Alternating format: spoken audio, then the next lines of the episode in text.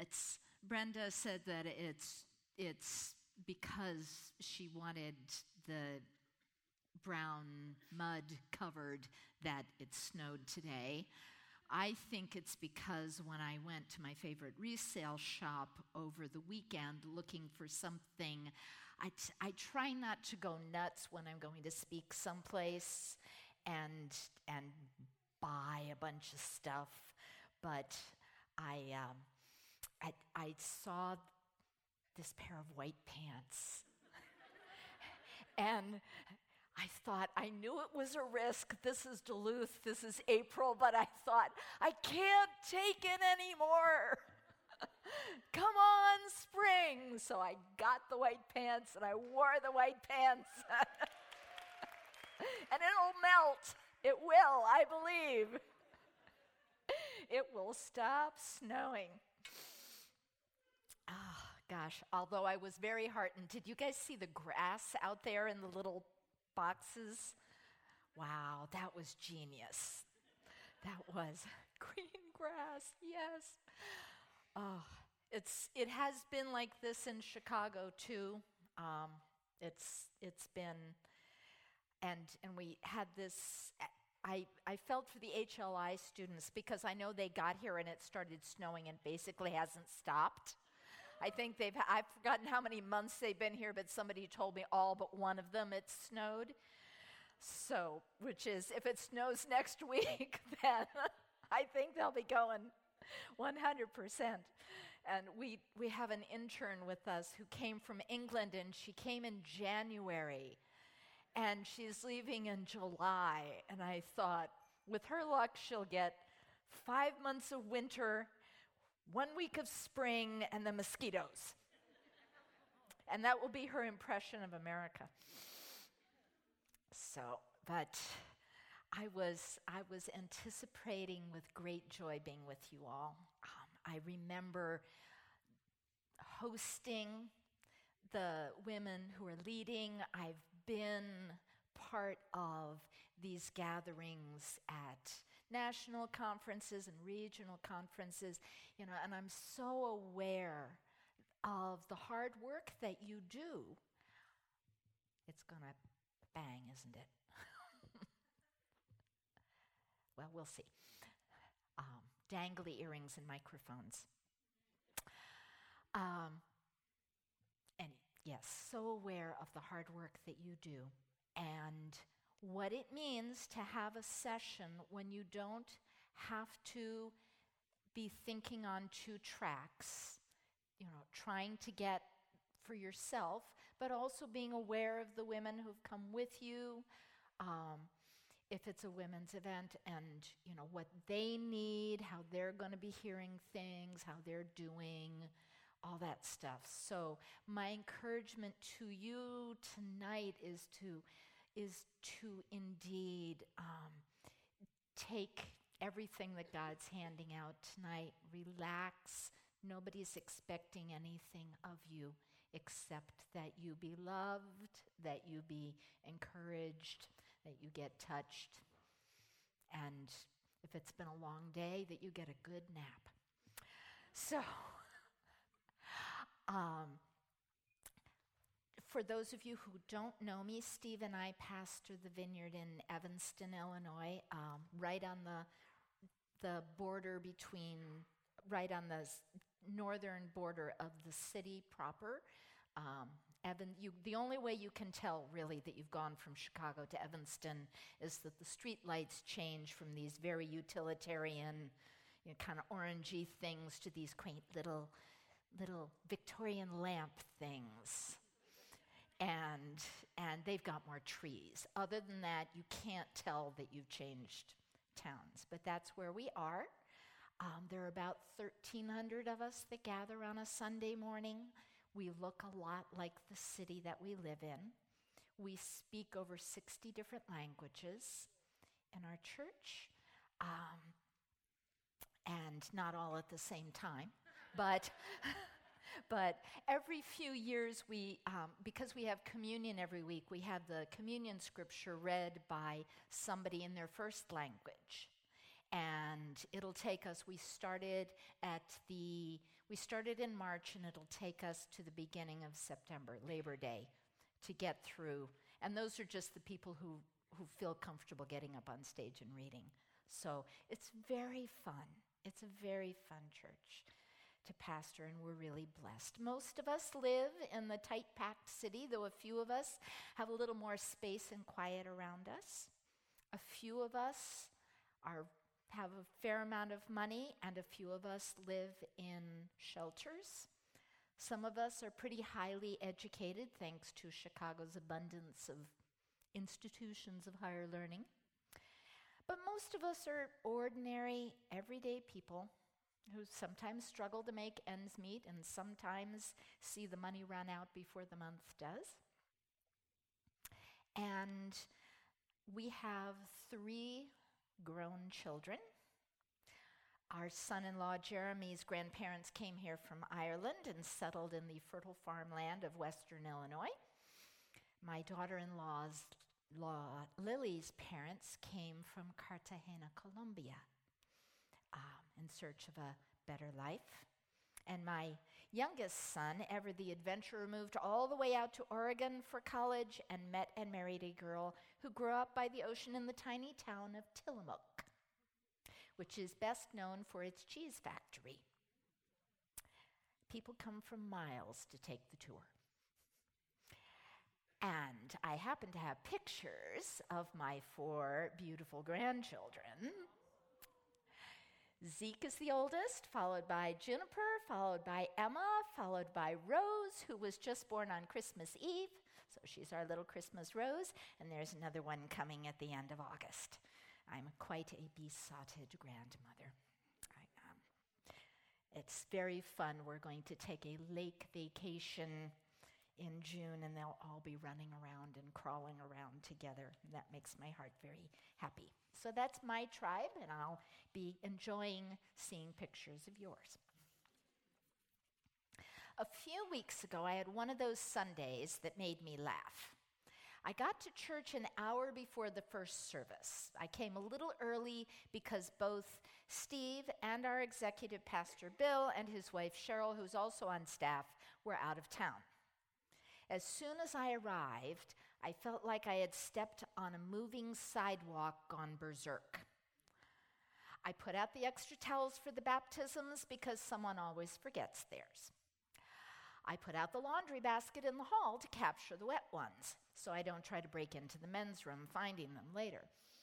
I put, out the jar of gluten free wafers on the stage for communion. I located and put out the morning programs.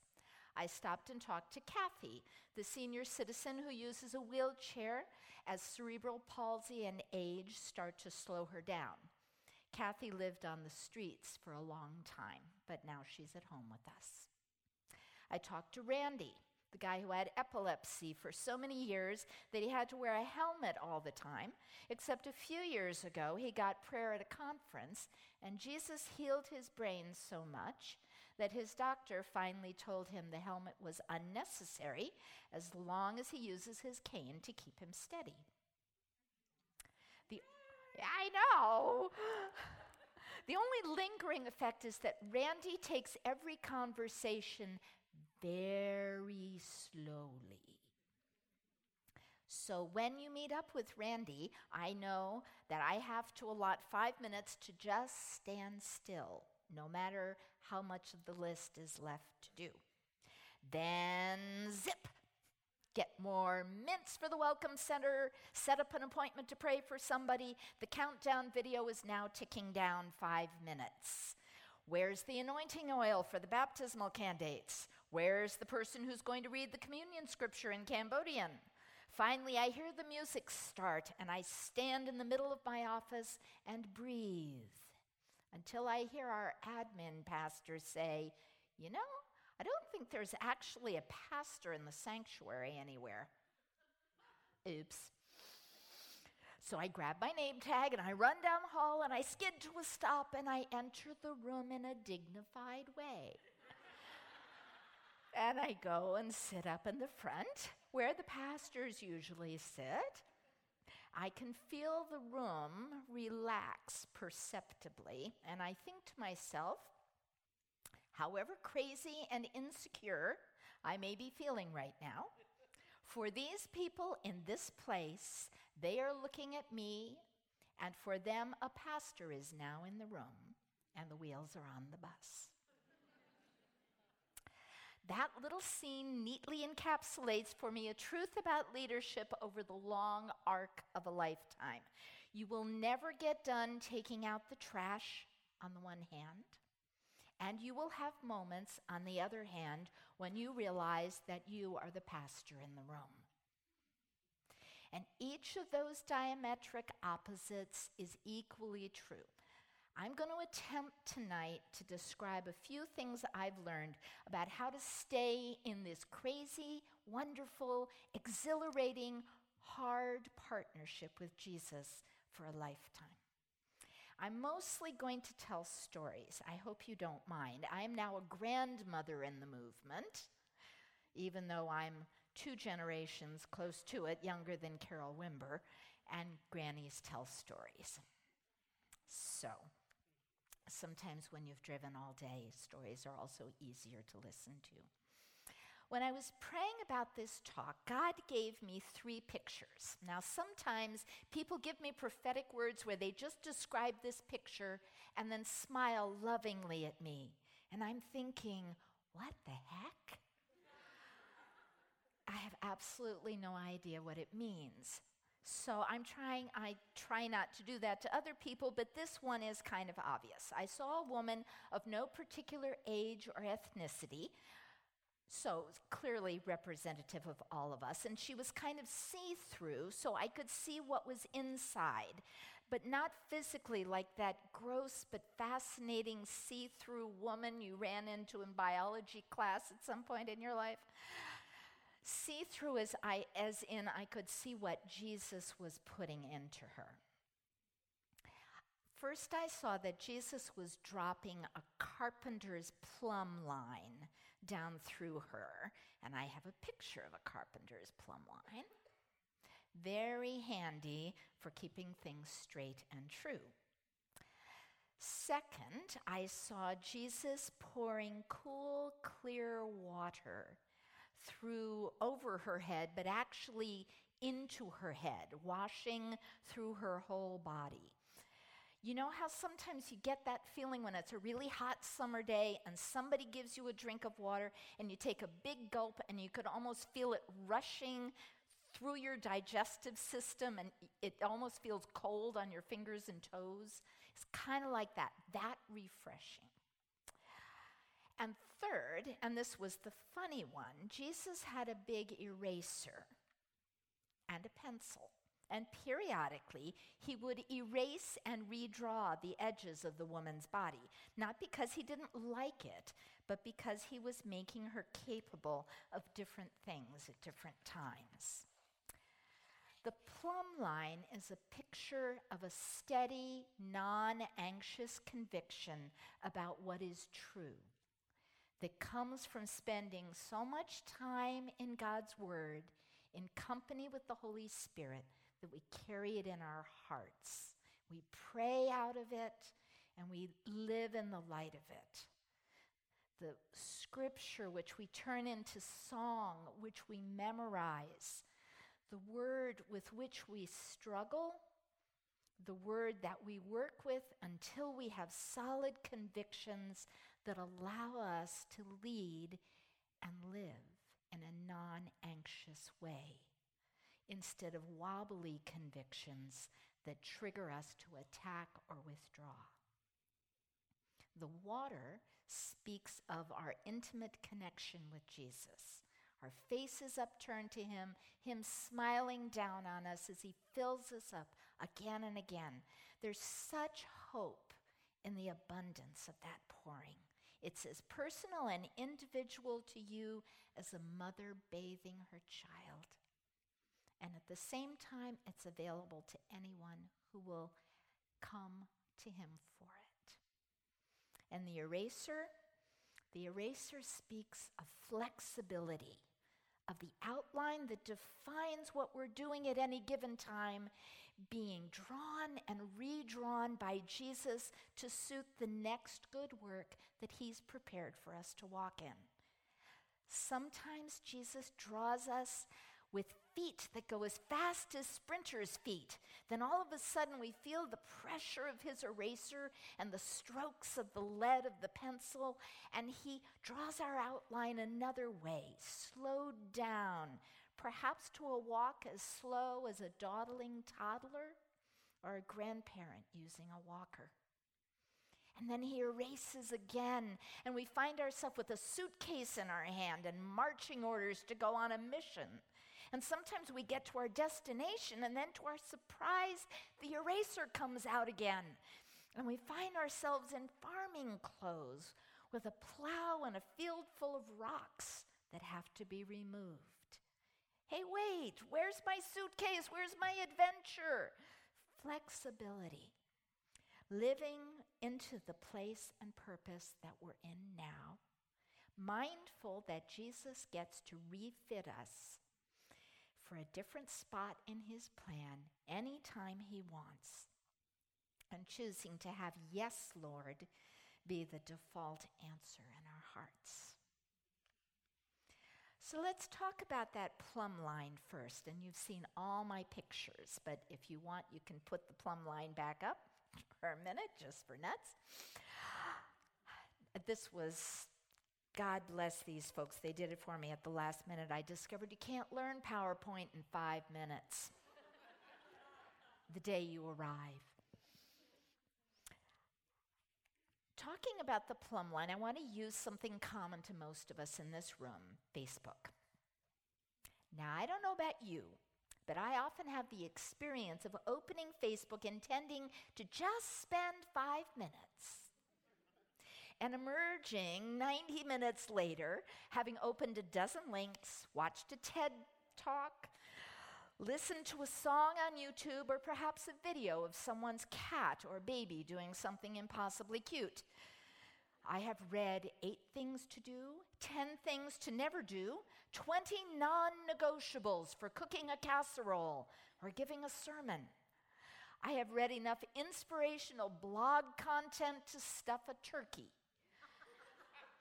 I have listened virtually to a bunch of people I know or maybe don't know arguing with increasing heat about something or other until I suspect a few relationships won't survive it. My head emerges stuffed, and my heart has been tugged, confused, and sometimes broken.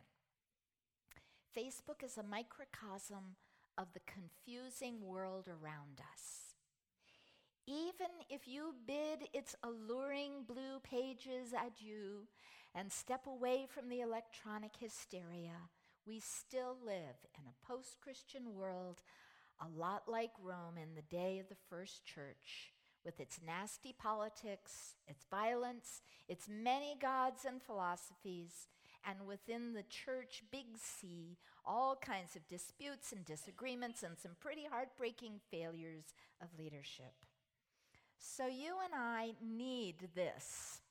We need our plumb line because we and the people who are following us are going to be pulled and tugged and scared and confused. And we have to be steeped in the whole counsel of Scripture, not just proof texts, and help other people learn to find the plumb line too. One of the most useful things I ever encountered in this regard was something passed on to me by a friend who'd come to faith in college as part of a ministry called Navigators. Any navigators in the room? Uh huh, at least one, maybe two. Good, good organization. The Navigators are very big on Scripture.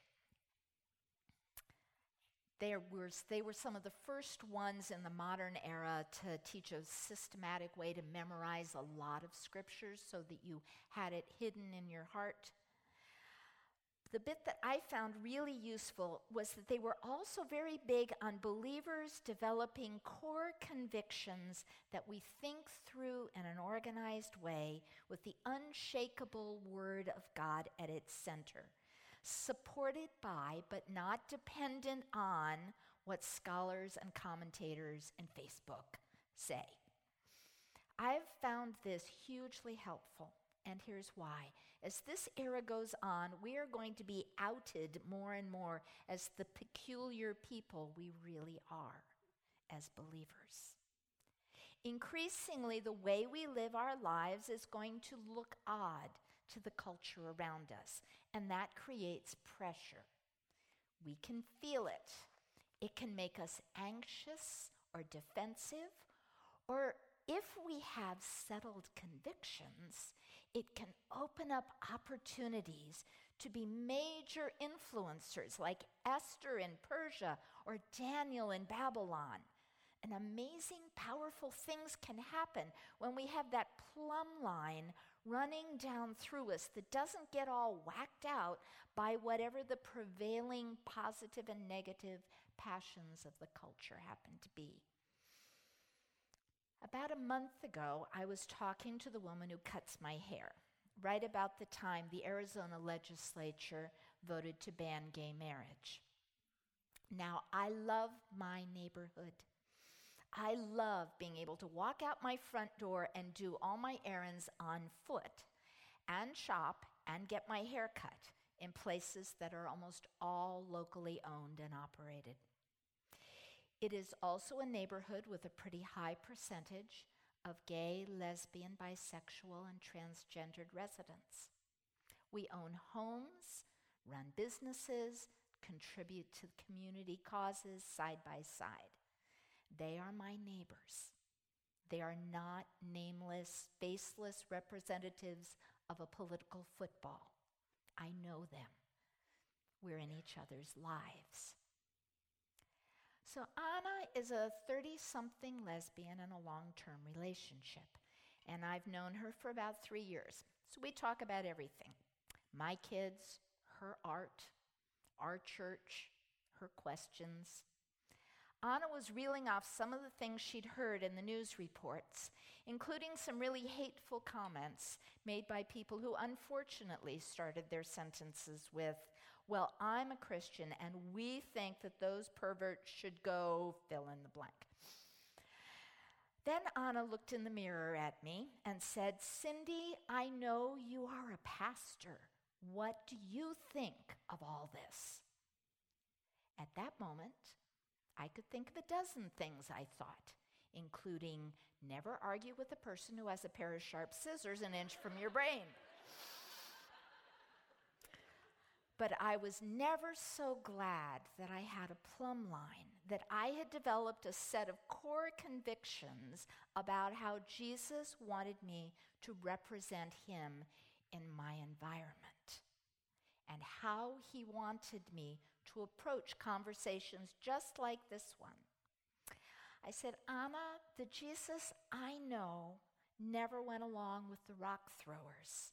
He touched and healed now, I can show you all the places in the Bible where he did those things. The Jesus that I follow loves you. And yes, he had things to say about how we act on our sexuality that are strong and challenging, and that every person who follows him has to struggle with and take seriously because we believe he's God. But he didn't act hatefully, and he doesn't call his followers to act like that either. Anna visibly relaxed. I'm glad to know that, she said. Glad to know there's more than one story. I'm glad I know you. then she said, Do you think if I visited your church, I'd be welcome?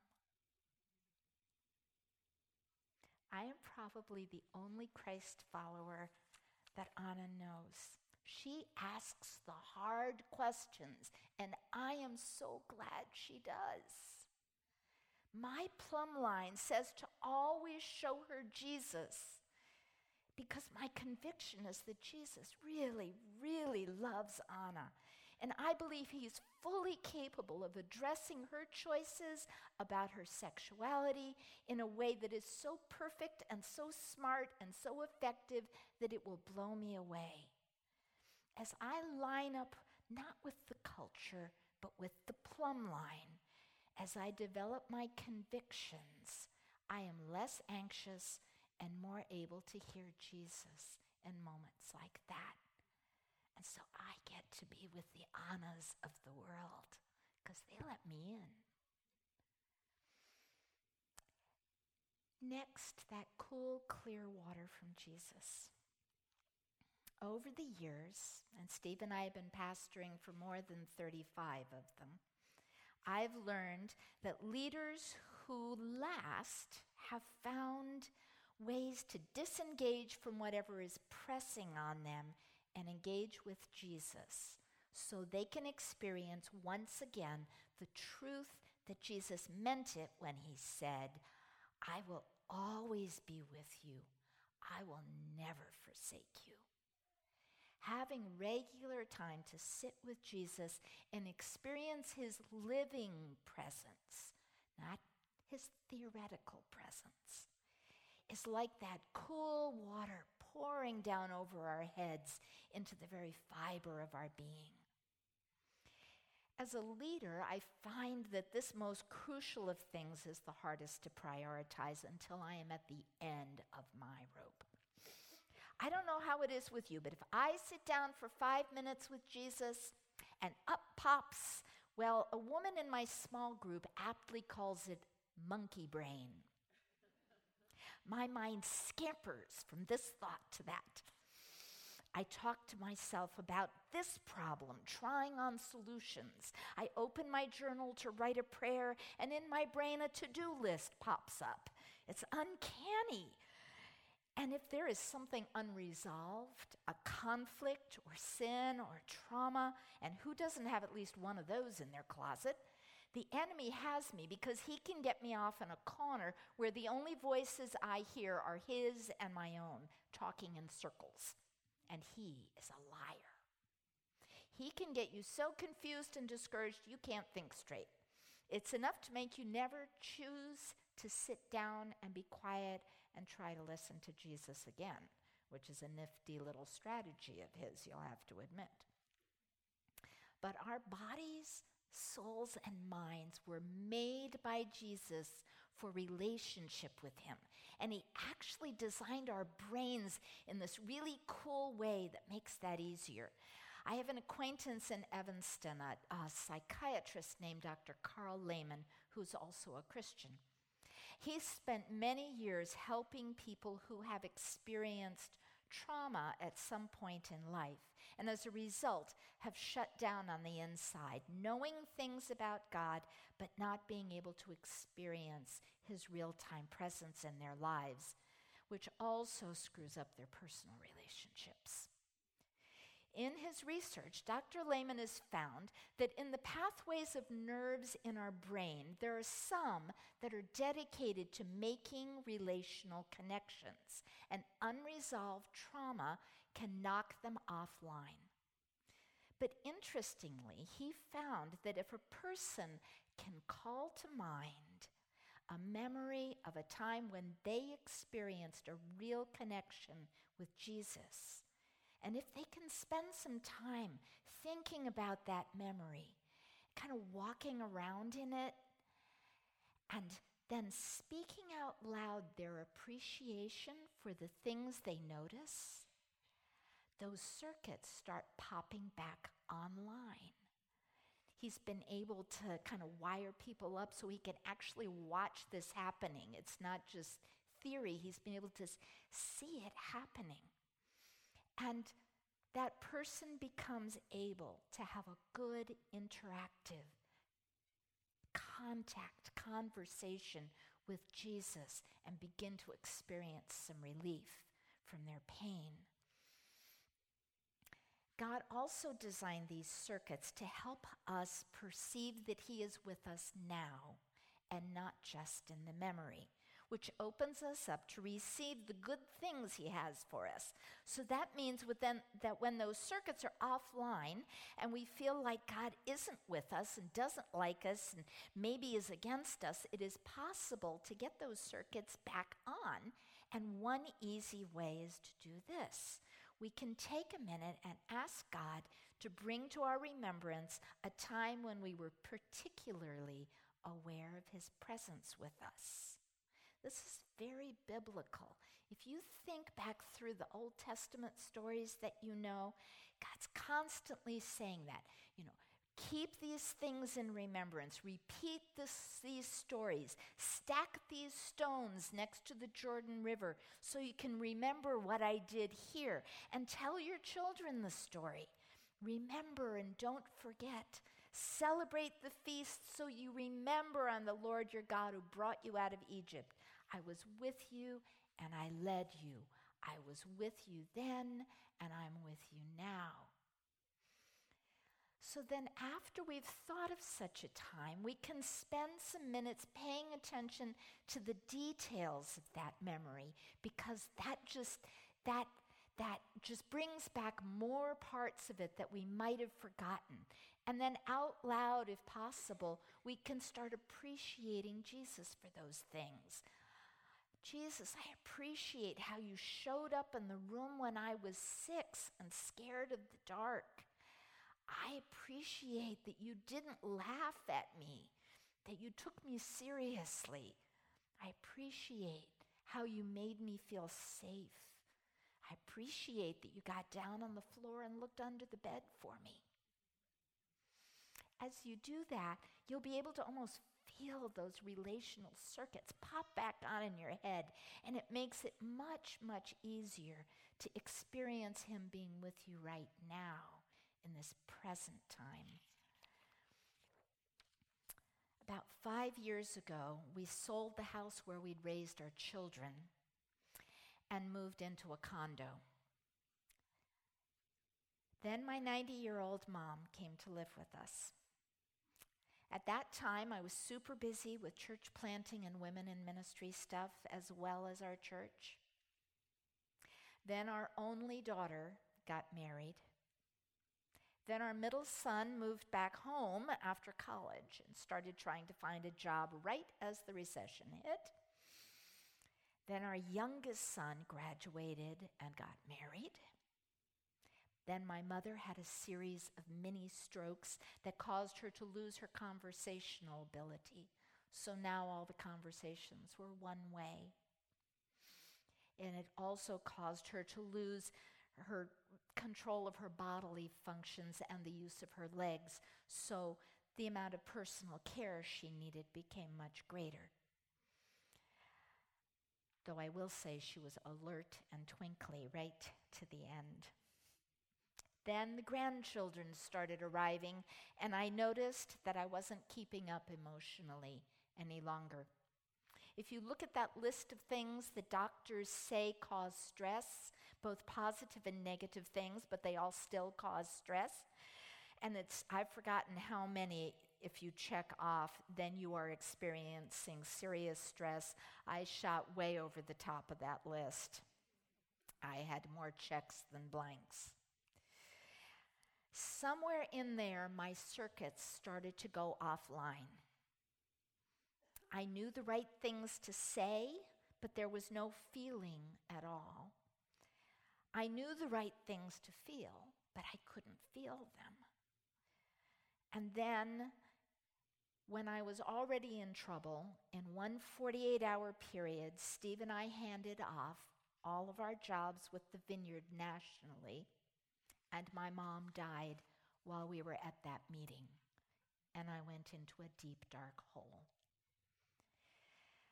I did all the things that I knew to begin climbing out. I took a sabbatical. I took my time grieving my mom's death.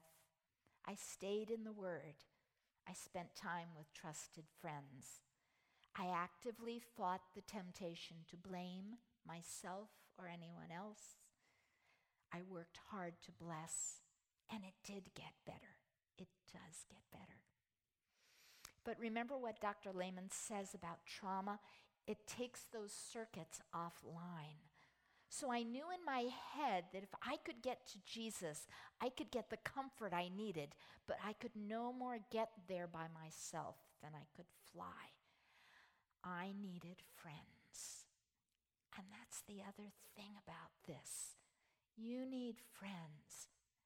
Ladies, if you lead, you need some people around you. You don't, they don't, it doesn't have to be a ton of them, but you need some people around you that can function as your circle of belonging. People you don't have to lead, people who can talk and listen, people who can pray, people who will be real with you and with whom you can be real. So I made my plan. I have two such friends. Their names are Cheryl and Adie.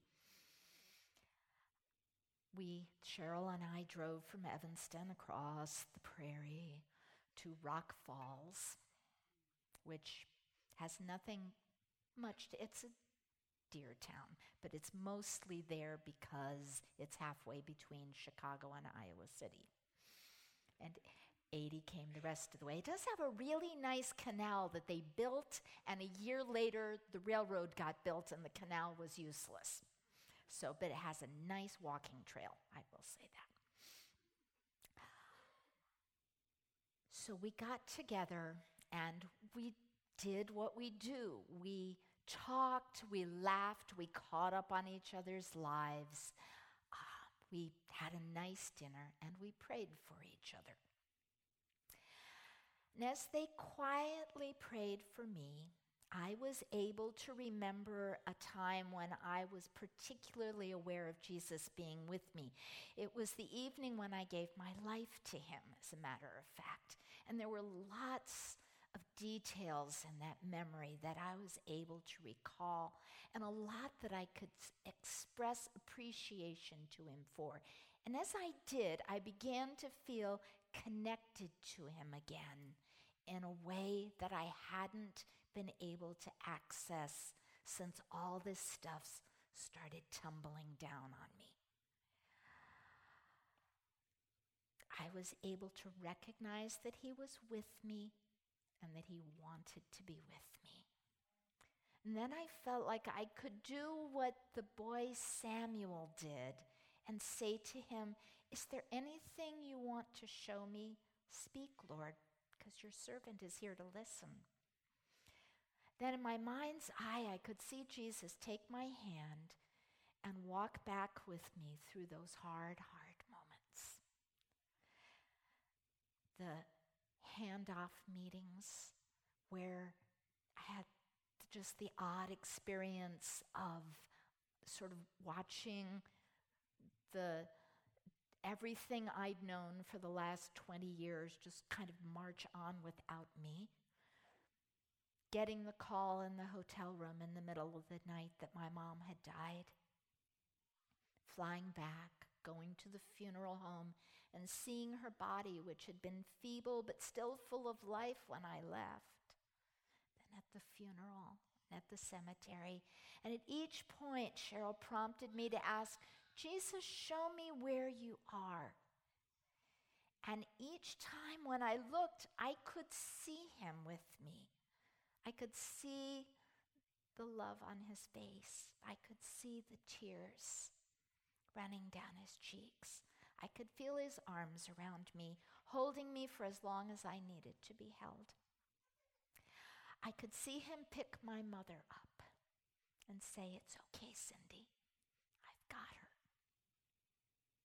So I was experiencing it all again, but this time Jesus was there. And with his presence came healing and comfort, finally. My friends were there as witnesses as I described to them what was happening, you know, with my eyes closed. And they were there as coaches who could always take me back to that first secure memory if I started to get stuck. I'm so grateful to Jesus I'm so grateful as well that He gave me sisters to walk alongside me in this process of healing. So I say to you, go to Jesus regularly for that cool, clear water. Do it all your life. Do it as often as you need to. There is no such thing as you are taking too much. Leave some for somebody else. Now, here comes the funny part of the picture where your edges get erased and redrawn periodically. Phil Strout recommended a book a few years ago called Heroic Leadership, from which title our beloved HLI was named. It's about how the Jesuit order went about forming groups of leaders that for centuries went all over the world, in contrast to most, most of the other religious orders, which tended more toward withdrawing or going someplace and camping. I won't repeat all the points of the book here, but, you, it, but if you haven't read it, it's well worth getting. One of the big points to me is how the Jesuits taught their leaders to let the main thing be the main thing, but be flexible on how it looks, adapting and flexing to take advantage of opportunities that many other people missed because they had to, well, change and adapt. As women who lead, we need to be clear about our call and message, but say a really yes to that I'm just changing God's pocket and he can spend me however he chooses thing that we're so fond of quoting. Now, most of you may have heard this story of mine, but it's a good story and it illustrates the point. I grew up in a very old, very homogenous Connecticut town. I went to college at Carleton to get away from the homogeneity. Carleton is down south of the Twin Cities, about 60 minutes depending on how slow you drive. I went to Carleton and I met people who were Norwegian. Some of them went to St. Olaf. they actually put their hair in curlers when they went to bed and didn't go to breakfast in their pajamas, as I did. I know, we're just hippies at Carleton. And that was diversity. After I graduated, I moved to Boston and lived and worked among my peers who were, yes, you guessed it, well educated and white. So Steve and I got married, and a few years later, the church decided to send Bill and Cheryl and a team to move into a neighborhood to plant a church that was 80% Puerto Rican, Mexican, and Guatemalan, and 20% Appalachian white. And I was so happy to pray for them. You know where this is going, don't you? Only then their middle son got sick, and all of a sudden it was Steve and Cindy moving with the team.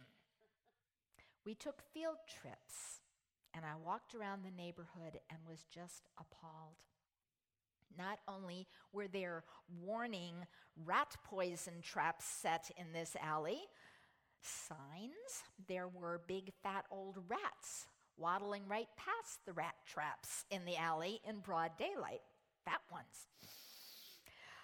There were, I'd seen some old apartments in my time, but some of the housing stock was genuine vintage tenement. Everybody on the street looked scary to me. Everybody. I couldn't tell the difference between ordinary people and gangbangers, between ordinary teenage girls and prostitutes.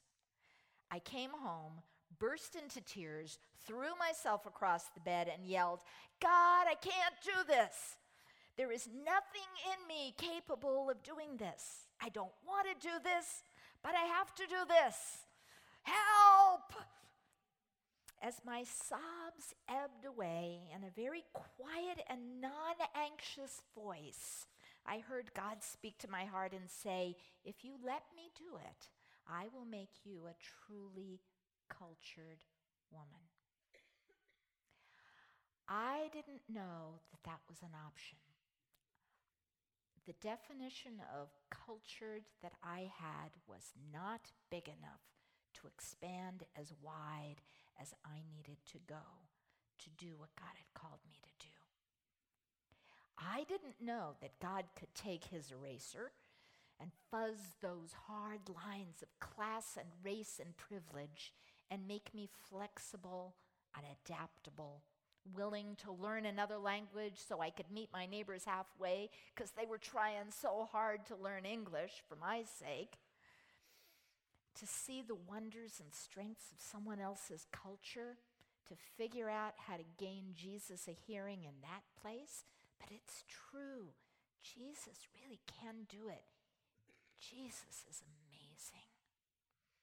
I loved the five years we spent in that neighborhood planting that church. I cried when we left for days. It felt weird to be back in a really homogenous neighborhood again. I didn't know what to do with myself. Here's the thing letting yourself see change as opportunity means always that you have to let go of the familiar and let God fuzzy the lines so that you can grab onto the next thing. And in the middle, it is often only the loss that you can feel and not the adventure. Flexibility is always like that. It's just that you get better at it as you recognize the steps. I'm not sure it ever gets faster, and I'm not sure it ever gets less painful.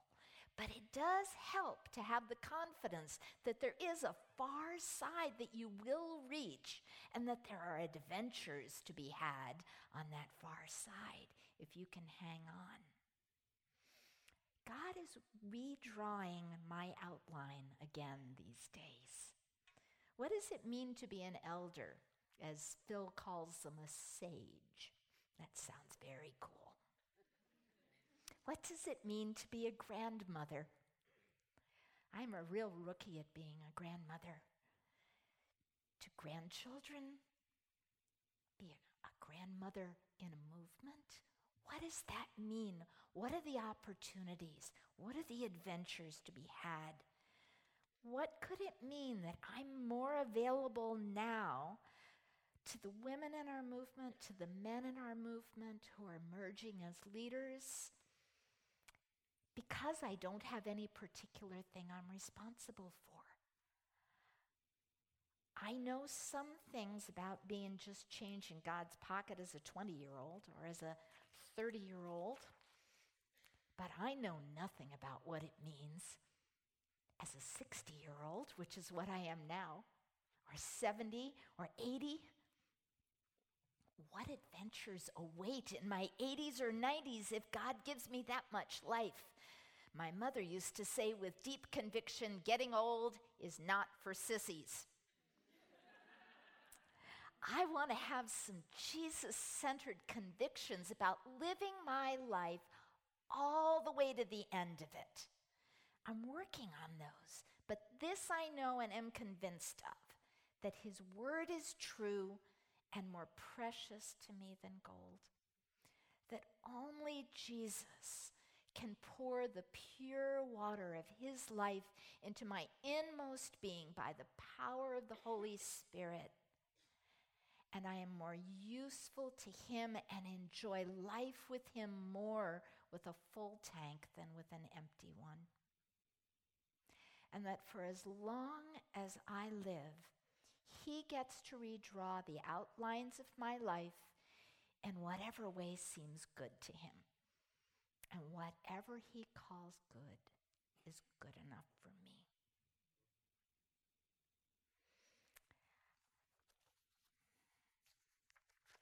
Before we stand and do just see what God has for us, I just want to take a minute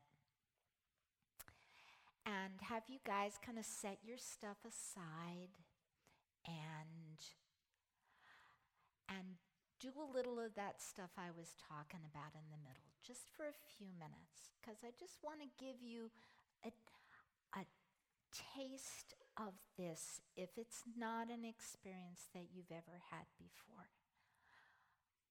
Because I think Jesus is really strongly desirous of you knowing inside how much He wants to be with you. He likes being with you.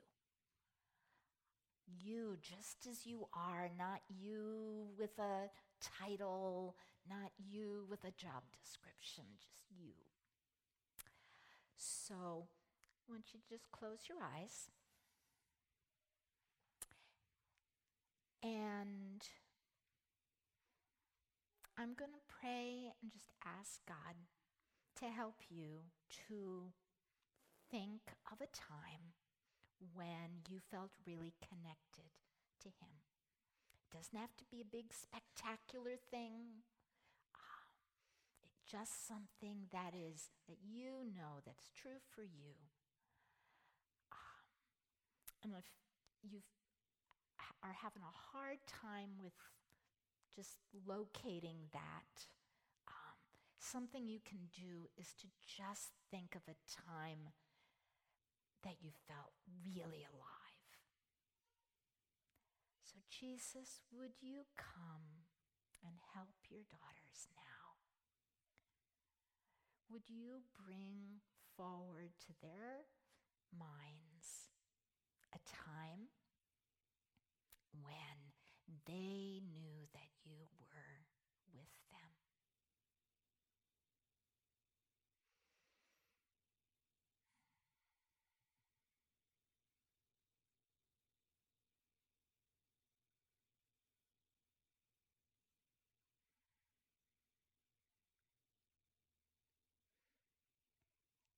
And as you begin to think of a time like that,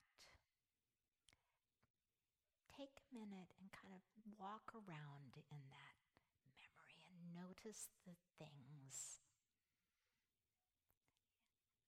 that were part of it the smells, the sounds, the look on Jesus' face.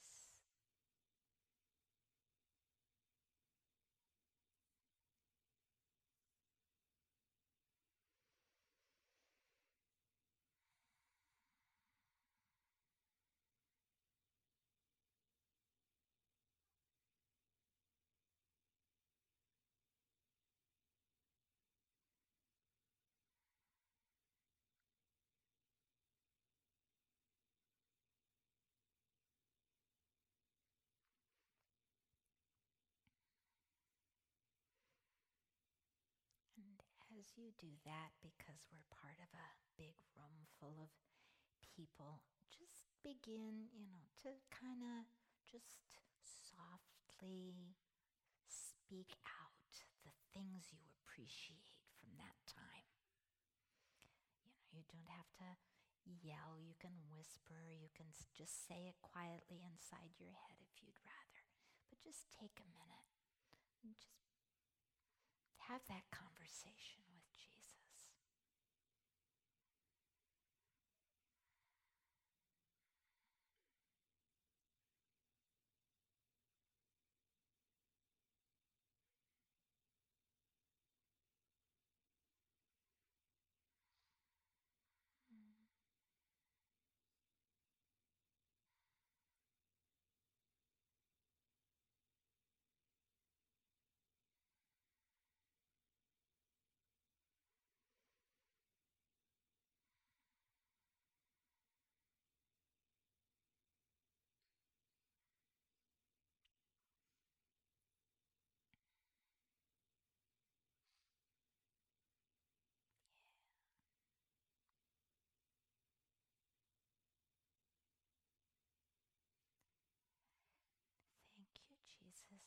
Everything that you have.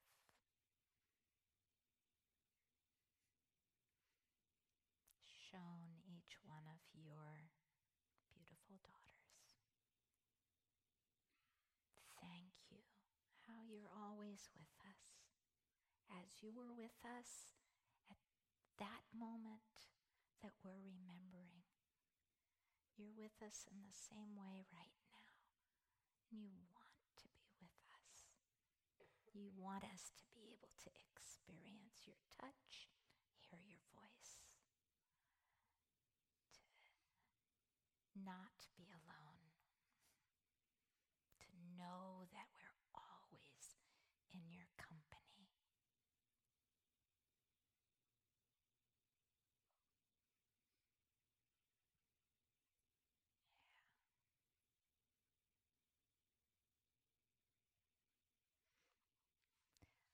You can do what we just did anytime.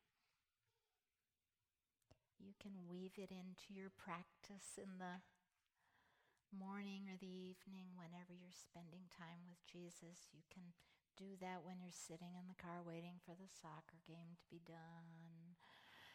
You know, it's, and the and there's one additional piece you can add to it anytime you want, which is just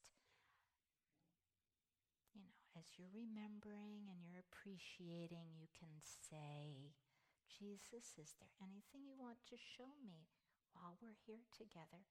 And then just listen. That's a very vineyard thing. That's how we've learned to do ministry, only we're always listening for each other during ministry, aren't we? But in that place, you get to just listen for you and see what Jesus will say. I think you'll be really amazed. So, Brenda, you want to come on up? And how about if you all stand? And we'll see what else Jesus wants to do. This really lovely time just then. Mm.